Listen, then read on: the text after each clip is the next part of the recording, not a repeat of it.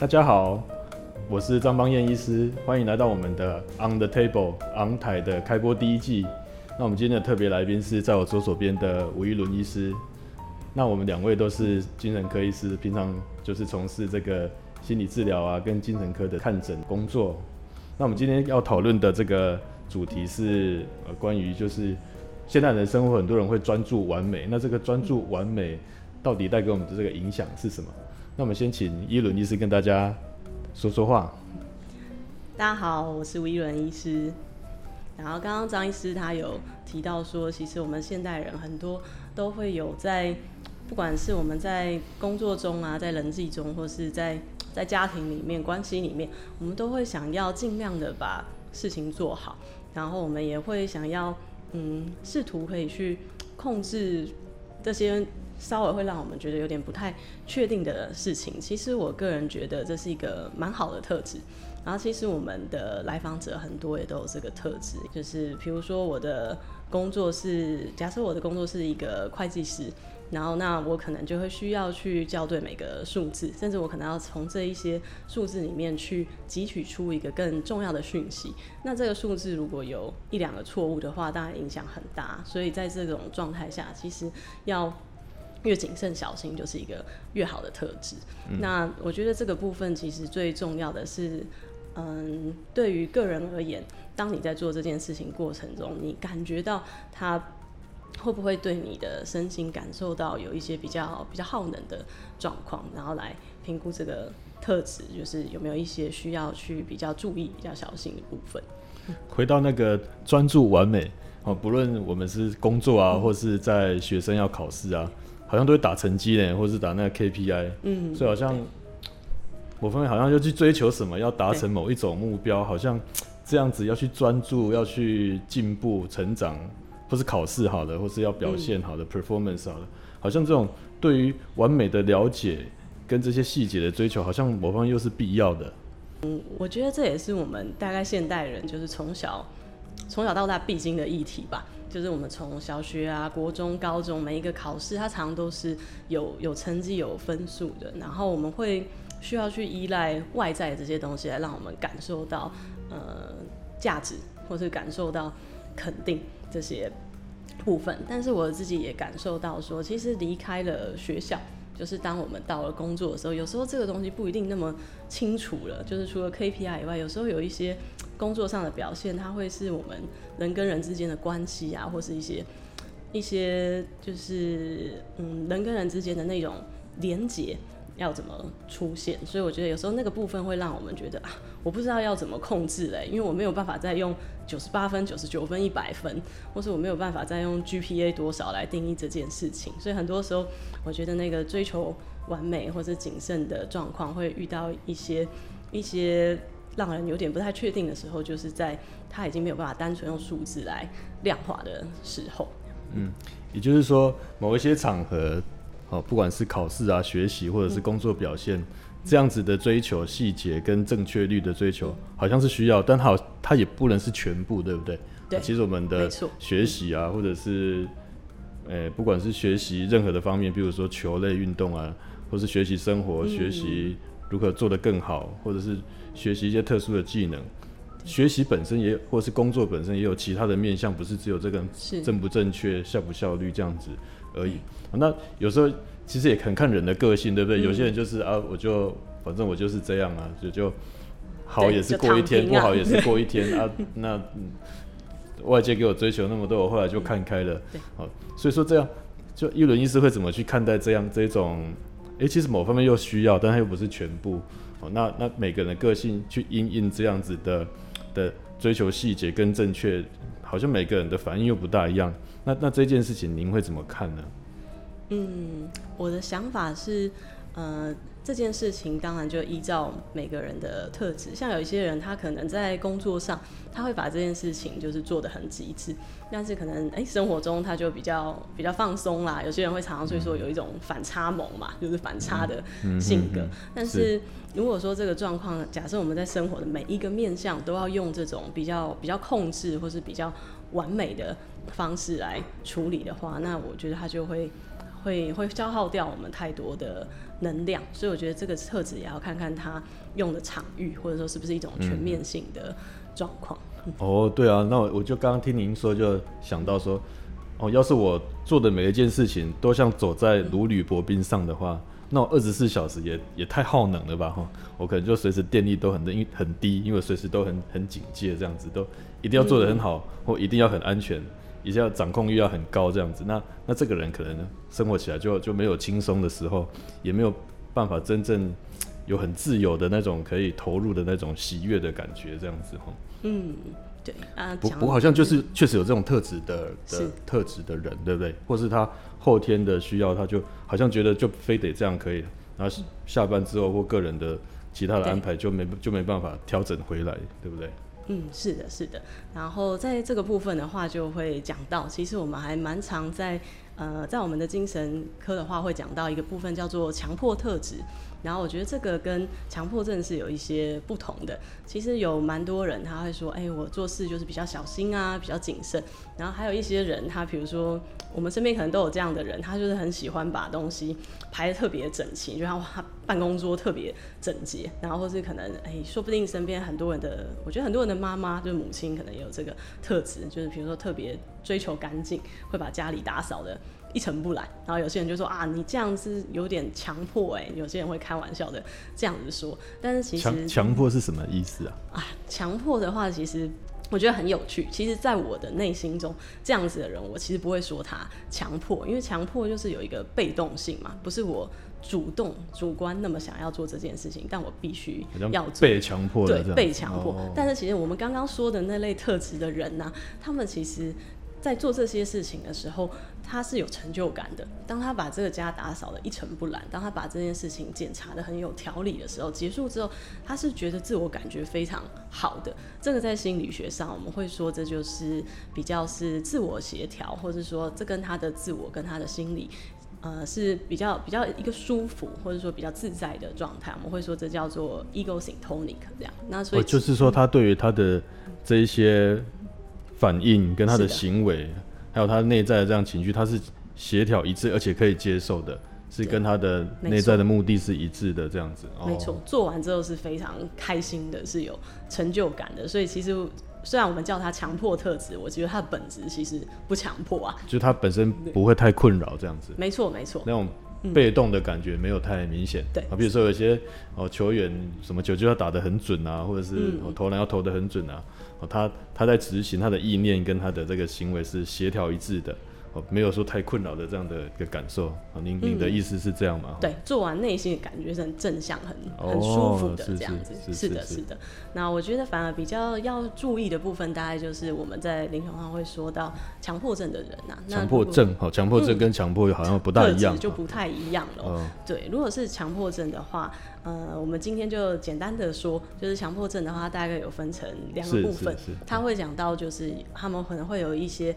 呃。一些强迫的意念或者强迫的想法，比如说，哎，我觉得这个东西好像可能又被污染啊，或者这个东西可能没有排列整齐，或是他可能害怕伤害到别人。总之会先有一个想法，那这个想法可能让这个人会变得比较紧张、比较焦虑，所以他就想要透过做一些事情来消除这个想法。大部分都是检查跟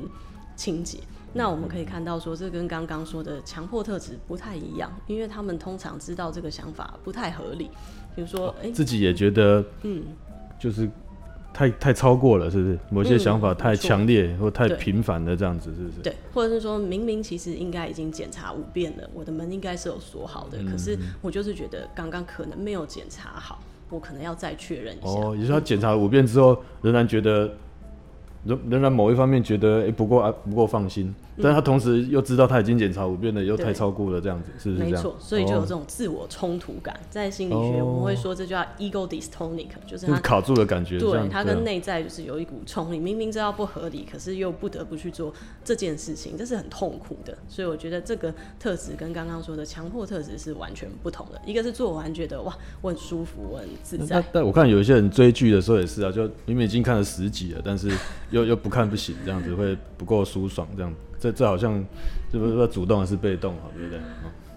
对，不过这个我觉得一部分也就是可以看它持续时间啊，还有一些耗时性，因为要有人就会说，哎、其实那我很难去区分啊，这个我到底是强迫特质，还是我这个到底还是强迫症？那我觉得可以从一些层面来看。第一个的话是你可以观察我花在这件事情上面的时间，如果一天超过一小时以上，其实就蛮耗能的嘛。然后第二个就是。通常如果有一些呃，就强迫症的人，他们通常都会有一些神奇数字，神他们在检奇数字查，，嗯哦，刚刚说强迫特质的人，他可能就是哦，我就是可能检查个几遍，或是我打扫了几遍，而他们通常也不会去注意几遍，他就是把它做完，他是追求那个舒服的感觉。哦可是，在强迫症的人，因为这个事情要做太多遍了，那太耗时了，那他就想个方法让他不要那么耗能，那我就用次数来看好了。那通常都会有个神奇数字，很多会是比如说七次啊、九次，那甚至有的人会变成我要做几个九、几个七，他们内心通常会有一个数字。所以当你开始在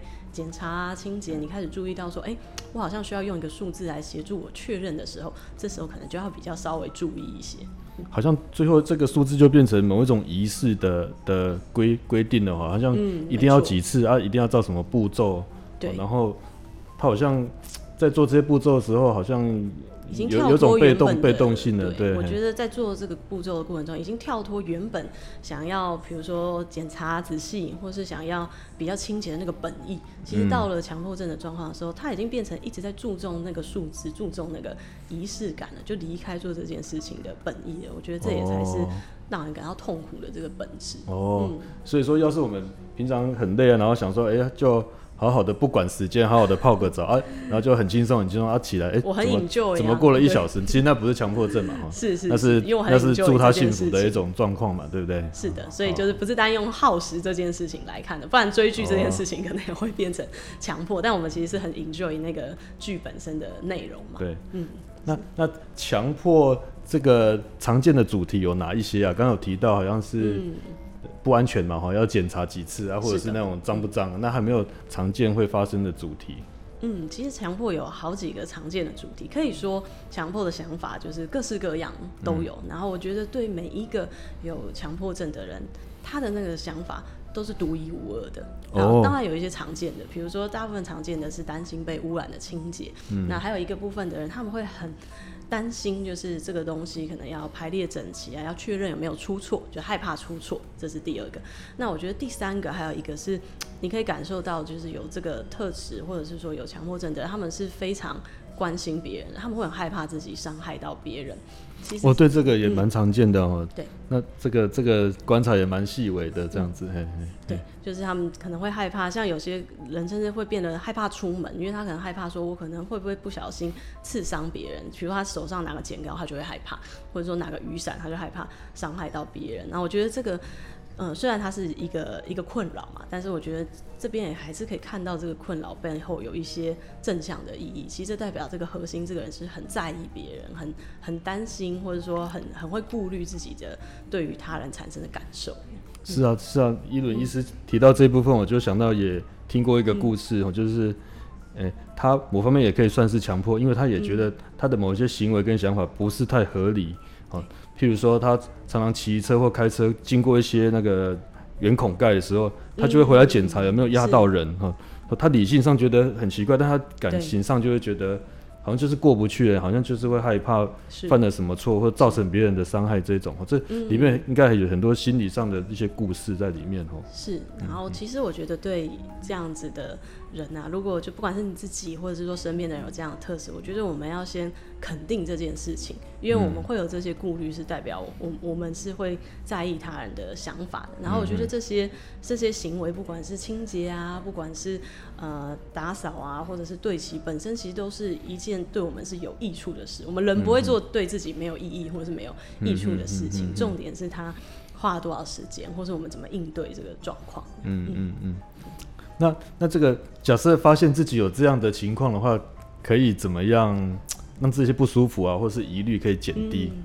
对，其实我觉得，呃，我们在临床上啊，会发现说，呃，强迫症啊，它跟我们精神科当然还有很多忧郁症啊，或是焦虑症其他的疾病，但是强迫症是非常的特殊，就是当这个人他开始出现一些困扰，到他真正到我们的诊间。其实研究上时间是非常长的，就是是到七到八年的时间。那你可以想象说，这个人他开始想说，哎、我原本只是开始检查清洁还 OK，但是慢慢觉得好像越来越花时间，可是他开始不太确定说，这到底是应该要找人帮忙的，还是我应该是要我可以靠自己处理的？他可能会在这个冲突的感觉中这样子挣扎好几年，很长的时间。所以其实我觉得这是很辛苦的，就是也很孤独的一个一个很孤单、很孤独的一个过程。所以我的建议是，我觉得当你开始觉得，哎、好像这件事情有一点花心力哦，好像有点耗能，或者是你开始发现说，哎、我好像有刚刚有提到那个神奇数字，你发现说，我好像要有点靠几次数字来处理我要检查或者清洁的这个。紧张感的时候，那我觉得这就是可以来到，不管你从心理治疗啊，或是你到诊间来跟我们谈一谈，了解一下说这到底需不需要一些协助，这就是一个适当的时机。嗯嗯嗯。那会不会有一些朋友或者是来访者，他们会觉得说，诶，那我就发现我好像会有这种情况了，那可不可以透过某一些练习，或者是某一些的方式，从自己的个人生活来做调整呢？哦，是是是，当然有。呃，我觉得可以分成两个层面。那通常呢，我们在就是有一些强迫症的人身上的话，我们会使用就是铺路不反应的治疗的哦方，式。铺路不反应，嗯，叫做铺路不反应。简单来说呢，因为大部分强迫症发生的时候，你会很焦虑嘛，因为那个想法让你很紧张，你想要透过一些行为来消除这些紧张，但最后你发现没办法，我就只要越做越多次。那其实焦虑呢？你可以想象，它就很像是在爬一座山，爬一座焦虑的山。那当我们就是透过，哎、我现在出现这个念头了，我的焦虑开始上升，可是呢，我就不要去做我原本要检查或者清洁的行为，这就叫不反应这样。那我爬过山最高那个地方，其实焦虑它会自然的下降，这个就是一种练习方式。不过这个方式我比较建议就是在有人协助之下做，刚开始自己做其实是会。其实是会蛮紧张的，所以，呃，刚刚就是张医师有提到说有没有其他个人可以做的方式？我觉得第二个可以做的方式是，你试试看，就是很专注的去做你现在正要做的这件事，因为你不需要告诉自己我不能检查，我不能清洁，其实他们本意是好的，但是你专注的就去好好的检查一次，好好的清洁一次，而不再去专注在数字上面。当你好好的检查完之后，跟自己说好。我已经检查完了，那这个是强迫症造成的念头，然后我就去做下一件我现在正在要做的事，用很专注的方式，因为这本来就是嗯帮助我们确认这件事情有没有做好嘛，就是要很专心这样。也有人会说这叫做比较 mindful 啦，比较正念的方式来做这件事情，这是另外一种我觉得可以试试看自己来面对这件事情的方法。也就是说，我们同时可以运用铺路在某一种焦虑的情况下、去练习，哦，让身体、情绪跟行为都不要太多的反应，哦，这是可以练习的。因为有时候我们过度的检查也会变成一种习惯，这样子。是的，我们就是想要打破这样子不断的呃加强，要一直检查或一直是确认的这样，嗯哦，透过练习的方式让它减少。但是某一方面，我们也也要在心理上接受，哎、其实我们这本身并没有错误，哦，接受自己的适当的检查这样子的动机，这样子。甚至肯定这个部分，我觉得这是一个很重要的事情。因为好像有听说一种说法，就是当你心里越在意或越排斥说，哎、什么是不行，是什么的不行的时候，反正那种卡住的情况会被加强哦。就是像那些有一些饮食的人，就是，呃、我就是不能暴食哦，就是不能吃啊，反而会造成一种压抑的感觉。那他他放松下来，就会去狂吃这样子哦。没错，没错。所以，我们对于某一些的，呃、其实已经有点强迫的行为，在嗯动机上，在他的本意上，也要试着去接受他，他的可能的是中性，他不见得就是本身有不好这样子哦。嗯，然后另一个我觉得也有一个蛮重要的事情，是我们的大脑每天就是会自然而然去产生很多想法跟很多念头，即使有些念头、有些想法是不合理的，那也没有关系。重点是我们怎么去应对这个想法或是念头。然后我其实蛮常会举一个例子，比如说我现在说张医师，请不要想老虎。嗯，你一定会想到老虎，对不对？就是当我们越要自己不要想一个东西，我会先想这件事情，再告诉自己我不能想它，那我们就想它两次了。所以其实越是要去压制某一个念头，越是不允许自己出现某一个念头，它反而会变强，会达到一个反效果。哦，嗯，所以以这个来说的话，不如就是我们就只要认可它，就说哦，我又出现这个念头了，我又想检查，其实我刚刚检查过了，没关系，那我知道已经检查完了，我就开始做我现在真正需要做的事情。嗯，所以也就是说，回到我们刚刚的主题，专注完美，哦，在任何一个生活或学习的这个道路上，其实专注完美这个专注本身是一个中性的，它甚至是一个有一个正向的意涵的。哦，但是我们也不能让你的生活就只有专注在完美这件事情，否则生活就只有完美的追求，就很多的值得注意的事情就会嗯。miss 掉了。这样子，对，哦，原来是这样。那那那在在您的工作里面遇到的强迫症的人啊，他们嗯长期这样跟自己的这种状态相处，他们大概都会怎么去看待这样的事情，或是他们感受到什么？嗯，是。我其实我觉得就是，呃，刚刚前面说到，就是强迫特质的人通常就是他们是自我感觉比较好的嘛。那我觉得在强迫症的人，他们是很辛苦的，因为刚开始的时候，他们可能常会不太确定自己这个状况到底是是需要帮助的吗？是是正常吗？还是是怎么样？他可能除了每天要应对这些念头跟行为已经很累了，他还要在应对他内心里面觉得这件事情。不太确定到底可不可以告诉别人，所以那种、哦，也就是说，对。有强迫特质的人，他如果说是跟他的感受是一致的，嗯。不造成困扰，他其实是感觉还不错，因为可能 performance 会比别人好，没错，然后他的目标都可以定出来，而且可以一步一步的达到。嗯，但如果造变成强迫症这种太过度，然后被，没错，纠结卡住的这样的情况，我，比如说一天就洗个八个小时的澡这种，嗯可能就会变成一种消耗这样子，对不对？就非常的耗损，甚至可能出不了门啊，而且他们会越来越害怕去和人提及这件事情，因为他觉得这个好像应该是我要靠我自己嗯的力量去处理的。那他们常常可能会有一些想法，比如说，哎、大家有压力可能都会这样子啊，那也许我压力减轻就好了，或者是说我我试图去做一些其他方式，可能就不会这样子了。嗯对，然后但是可能这个状况变得越来越大，他们就越来越想把它包起来。那我觉得哦重点其实就是我们去打开它，然后我们去看它，你会发现说，其实并不是只有我一个人有这个状况。因为如果我觉得只有我一个人有这个状况，我就只能用我自己一个人的力量来面对这件事情。是啊，如果说因为被这样症状困住，然后又不大方便跟人家说，或害怕被发现的话，是的，其实他会越来越狭隘嘛，会会稍微孤单，或者是觉得哎、是。会会对自己的评价或观感也稍微会会倾向比较负面，会比较这样就比较可惜了，对不对？对，然后其实讲到这个 孤独这件事情啊，我就想到说，其实呃不只是强迫症的人，其实很多呃我们的来访者啊，或者是其实我们现代人都会面对这个嗯孤独的议题这样子。然后嗯，我觉得孤独这件事情会让人觉得好像孤孤独，我想到有有一个孤嘛，对不对？孤好像就是一个人，是的，独好像呃就是这个孤独，这个您您怎么去想这种事？它是一个人的状态吗？还是指其实我就是现在其实对孤独啊还没有一个很好的共识或者很好嗯的定义。那我自己会把它看成两个部分，我觉得哦，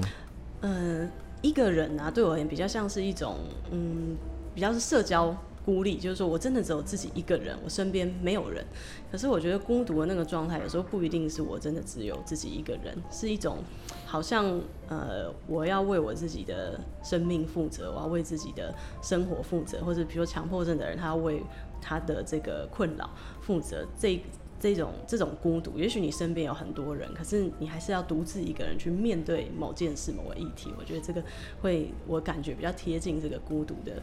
孤独的意思。哦，嗯所以它好像暗示了某一种是否有连结，嗯或者是否看得见连结，感受感受得到连结的那种，是否有归属感的某一种状态，这样子哦。对啊，然后讲到孤独，我就我我分享一下，就是我最近有一个经验，我觉得可以蛮能讲这个孤独的状况。然后是一个爬山的经验啊，最近去爬那个台北阳明山的那个七星山，啊，然后就是那天本来晴空万里，结果一上山哇，就突然就风云变色，雾很重。然后我在走的其中一段的时候，发现就是完全没有人呢、好像我看不到前无古人后无来者这样。我当下其实有点害怕，然后我也嗯觉得是一个、哇，就真的是社交孤立嘛，我当下就只有我自己一个人。嗯不过后来走着走着，我就想说，哎、不对哦，这个步道是有人铺的嘛，总是有人走过这条路，虽然我没走过。然后我在走的时候，其实旁边也是有很多的。